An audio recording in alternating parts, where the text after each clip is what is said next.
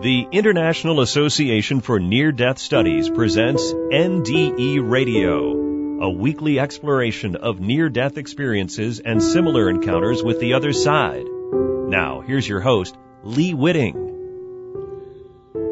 Welcome to NDE Radio, brought to you by IANDS, the International Association for Near Death Studies. I'm your host, Lee Witting. One of the benefits IANDS provides to its members is a monthly report of an NDE or similar mystical experience authored by the experiencer and submitted to IANDS for the files. And these reports are sent out once a month to members. Um, generally, they're sent out anonymously. I'm going to read um, two of these to you today. One is um, actually the monthly NDE for last uh, February, last month. And, uh, well, begins like this. This is a description of what you're going to hear. In this account, a young woman shares the changes that she has noticed in herself since she almost died in drug rehabilitation. As she's dying, Jesus comes to her bedside and lets her know that her pain does not go unnoticed. She sees a tunnel, then darkness, and then an orb of light which held all the knowledge that ever was or will be. And When she returns to her body, all the anxiety and fear that ruled her life for so long are completely erased. Many other changes, both subtle and obvious, are observed by her and her boyfriend. The uh, experiencer writes, Arriving at detox, I wasn't scared of getting sick or of all the wonderfully horrible things to come. When you think about huge life-changing events in your life, there are usually solid intentions behind your reasoning. I didn't have any intentions and still can't recall any. It was as though the life that I had once lived, that I had lived for almost 28 years as Alex, was going to end. I could not see a shred of future once I was admitted. In my subconscious, I had reached a limit. There was just nothing. I decided I would trust the people working there, assuming they would take into consideration how much medication I was on. They didn't. They had completely cut me off of all the opiates and lowered me to three milligrams of Klonopin a day, along with the antidepressant I had been taking for years. The second night in detox was when the terror and sickness set in. My heart rate was at a steady 157 beats per minute, blood pressure normal range, temperature would fluctuate from 102 to 96 and back up again. I had gone through opiate detox in the past, but nothing would prepare me for the level of intensity that was setting in steadily. On the third day, I awoke into a living nightmare. Never in my life had I imagined that I could be in so much overwhelming pain, physically, mentally, emotionally, and spiritually. I was drenched in a layer of cold sweat and my mother, and my muscles were convulsing. I lay in bed for five days, three of which I have almost no recollection of. I turned on my right side and stared at the wall, completely convinced I was going to die. There was no doubt in my mind, and the few times I made it to the phone to call my boyfriend, I told him this fact over and over. Being trapped in the hospital, I realized there was nothing I could do. I continued to stare at the wall, feeling colder and more helpless than I ever had before. I accepted death, then time stopped. I'm not sure if I was physically looking with my body or if I had begun to slip away, but something was approaching my bed. He was my messenger, my guide, and he came to me with a physical resemblance of Jesus. He had beautiful light brown hair, stood maybe five foot seven. He wore a white suit that when you looked directly at the fabric, it had its own depth, its own life within it. That color had never meant so much to me until that moment. It signified purity and safety. He had sandals on and glided over to the foot of my bed. Then the rest of my memories are like still frame photos. I had left my body and was suddenly half a foot away from him at eye level. With every look that he gave me, I could interpret and understand what he was telling me without words, like telepathy. At this point, I was just air and had a 360 degree view of everything. With his face, he told me to turn and look at myself in the bed. Without turning, I could suddenly see myself. I was so incredibly pale and motionless. I couldn't tell if I was still breathing. When I looked back at him, he expressed a look that said to me, your pain does not go unnoticed. There is this other place that exists without pain. He looked at the wall in front of me, so I looked as well. There was what looked like one of those fake tunnel paintings that they use in cartoons placed on the wall. I continued to look, and the longer I did, the deeper and more distinctive this tunnel became. It wasn't a smooth surface inside the tunnel. It was gray in color and had rings all around the inside with a glossy, almost wet, well rock look to it. The farther I looked into it, the deeper into eternity it went with a faint light. When my eyes, with, when my eyes or vision, because I did not possess my body any longer, reached a certain point in the tunnel, everything went blank. Darkness. A vast nothingness. No sounds, no emotions or fears. I had arrived to a place of light, not blindingly bright, but warm and comforting. It was a realm where the units of space and time used on earth did not apply. In front of me in the distance was a straight line like a horizon line. It was both black and white, eh, like a constant flickering. In the center of this horizontal line was an orb, a white flickering ball of light. It held all the knowledge that ever was or will be. It was so alive and moving so fast that it made it absolutely still like an optical illusion. Outside the gleaming ball of white, it faded into a yellow, a light yellow, then magnificent orange. I could look below and above, and it was endless. I was in a place where I had become everything and nothing at the same time, just hovering in one spot like a gas. There was no need for me to try and travel through this realm. I, I just was. Without my body or eyes on earth, uh, what people think you need to be able to see. This place was not euphoric, nor was it painful. I was not frightened. I'd come to accept everything that was taking place. This place had no use for fear, anger, resentment, or self-punishment. Completely silent, but loud with signals that had no phonetic structure. A language incomprehensible on earth or with the limitations of our physical bodies. I had reached a state of undeniable acceptance and understanding. I know I wasn't asked if I wanted to return to my flesh, but something pulled me back to it. The next thing I remember was the nurse coming in to check my vitals, which they did every four hours. I'm not sure how long I was gone for. Could have been four minutes or four hours. The next couple of days I was still incredibly sick and unable to process what had happened. All I know is that I wholeheartedly believed I was going to die. That is a very defining moment, knowing you are going to die. Upon leaving the hospital, a new version of myself emerged. Mentally, the anxiety and fear that ruled my life for so long was completely erased, as if I had never had it. The addiction that followed me for so long was missing in action too, for me, dying was a purification process. I went to this other place where all the things that had controlled me before did not hold water. And when I returned to my body, all those debilitating ailments had vanished. Like I was filtered and only my purest self was allowed to return. This does not mean I was not in a state of shock. Almost everything was the same, but it had all been altered slightly. My body was picking up on all sorts of signals. I had a physical panic attack where my body was in flight or fight or flight mode, but my higher brain was in a complete state of calm. It took my body a few months to start listening to my brain. When I got home, I had to unplug everything electrical, especially the Wi-Fi.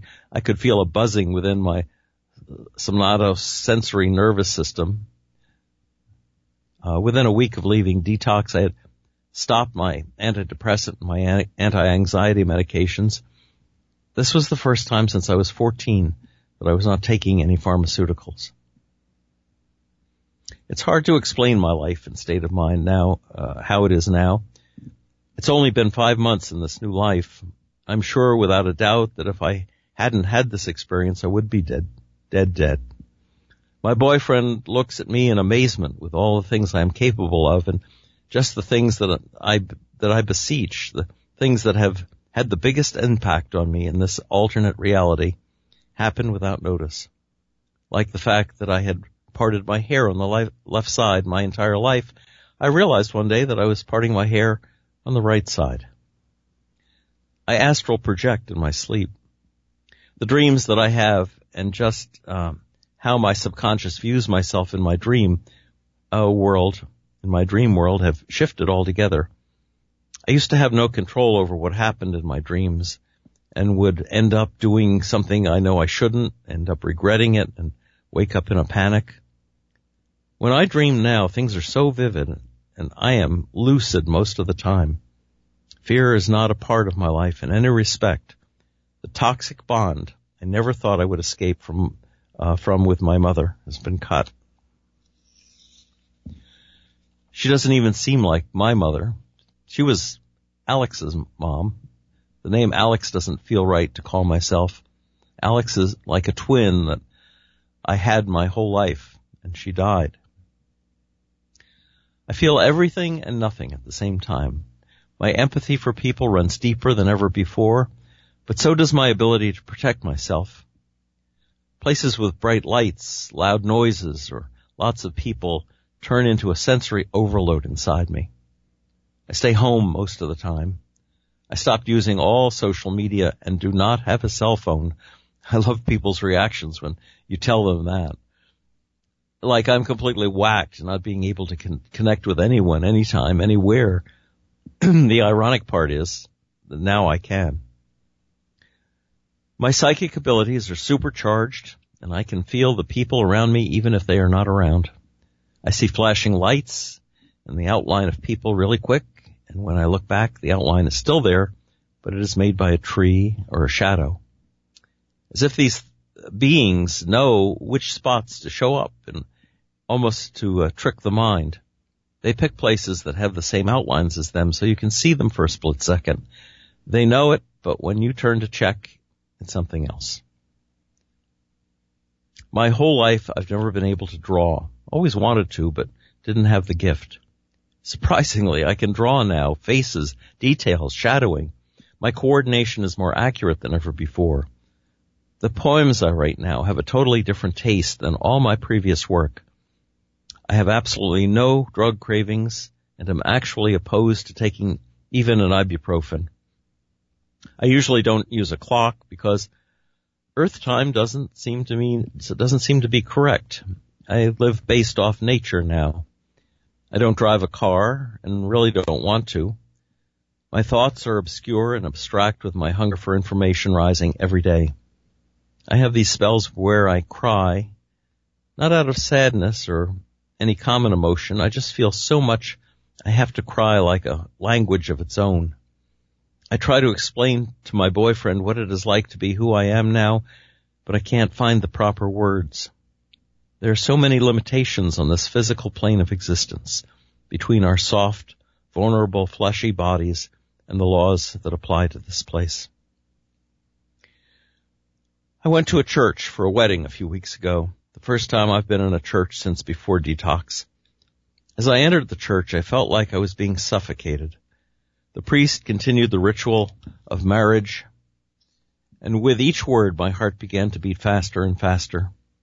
Not a panic, but an overwhelming uncomfortableness.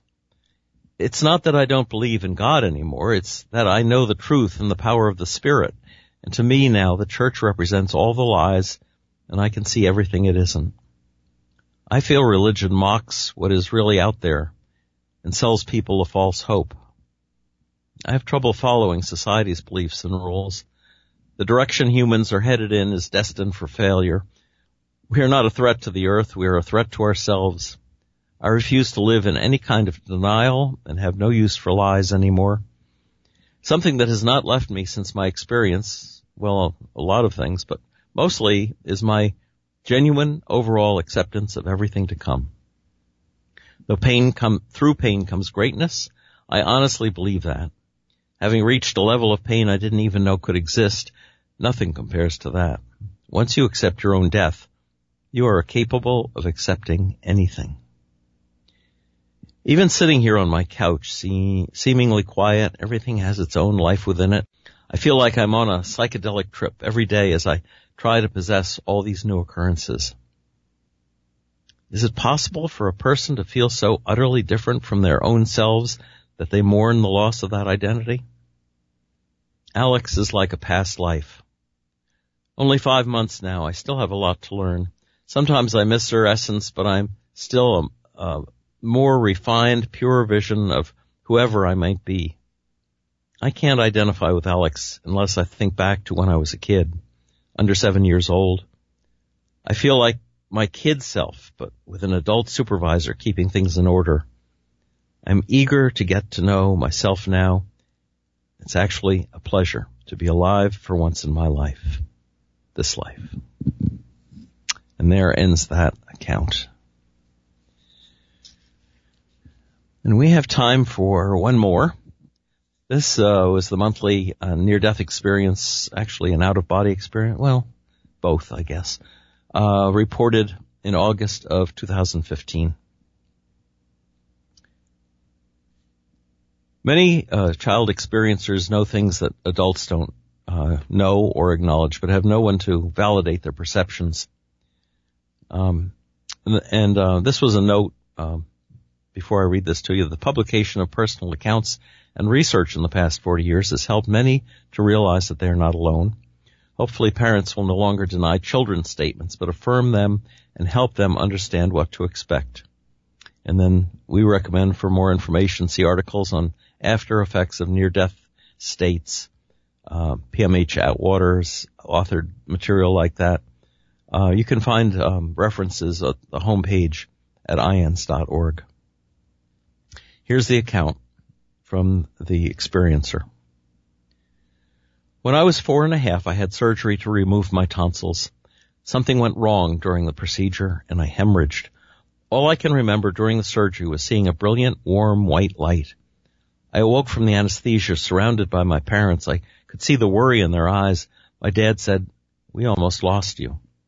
I remember not understanding what he meant. I received three blood transfusions and stayed in the hospital for two weeks. Once I returned home, my mom forced me to sit outside daily to regain my strength. I would sit in the backyard and play with a neighbor's kitten, Snowball. She had fluffy white fur and one blue eye and one green eye. One day, about a month after my surgery, I went out to play with Snowball. I found her in the tall grass lying on her back. She was stiff and cold, and a yellow jacket flew in and out of her open mouth. I ran back to the house to get mom. Mom took one look at Snowball and brought me back into the house. My mom then tried to explain the concept of death to me. She told me to think of flowers. How flowers uh, sprout from seeds in the spring and become strong and beautiful in summer, and how in the autumn they become wilted and dried up and then disappear in the winter. She said that this happens to all living things and that if every living thing didn't die, then there would be no room for new flowers, kittens, or even people. She asked me if I understood and I said, I said yes, but I could sense that she was uncomfortable with the subject and I, so I didn't ask her any questions. But I had a big one. I understood that my body would one day get old and stop working. But what would happen to my mind, my thoughts? You know, the essence of me. Mom never talked about the concept of a soul, yet my four-year-old mind knew there was more to me than just a body. All the rest of the day I wrestled with the thought that one day I would just cease to be. It seemed impossible to me that suddenly, in an instant, all of me could be snuffed out like a candle flame. That night in bed I kept ruminating about dying. I was upset and rubbed my eyes, pressing hard on my eyelids. All of a sudden I felt myself shoot out of the top of my head. I found myself floating in inky blackness. My body, if you can call it that, lacked definition. It felt like I was made of clouds. Even though I was in pitch blackness, I was not afraid. After a while, I became aware of something below me to the left. I looked down and saw a large blue ball slowly turning. I saw shafts of sunlight shining on blue water and brown soil. Large white clouds floated over the whole scene. I knew that I was looking at the earth. It was quite beautiful and peaceful, but I felt no urge to go back there. In fact, I felt rather dispassionate about the whole image. It was nice to look at the earth, but I had no emotional ties to it. Time seemed to stand still. I became aware of something uh, above me to the right. I turned my attention upward and saw a beautiful golden staircase backlit with the most spectacular, warm, golden white light imaginable. Mere words can't explain how breathtakingly fantastic it was. Even though I wasn't close to the stairs, I could see intricate carvings in the gold. I wanted to get closer to the staircase, and as soon as I formed the thought in my mind, I started to float over to it. I had the definite feeling of movement when I looked at the stairs, yet they weren't moving. The closer I got to the staircase, the faster I went.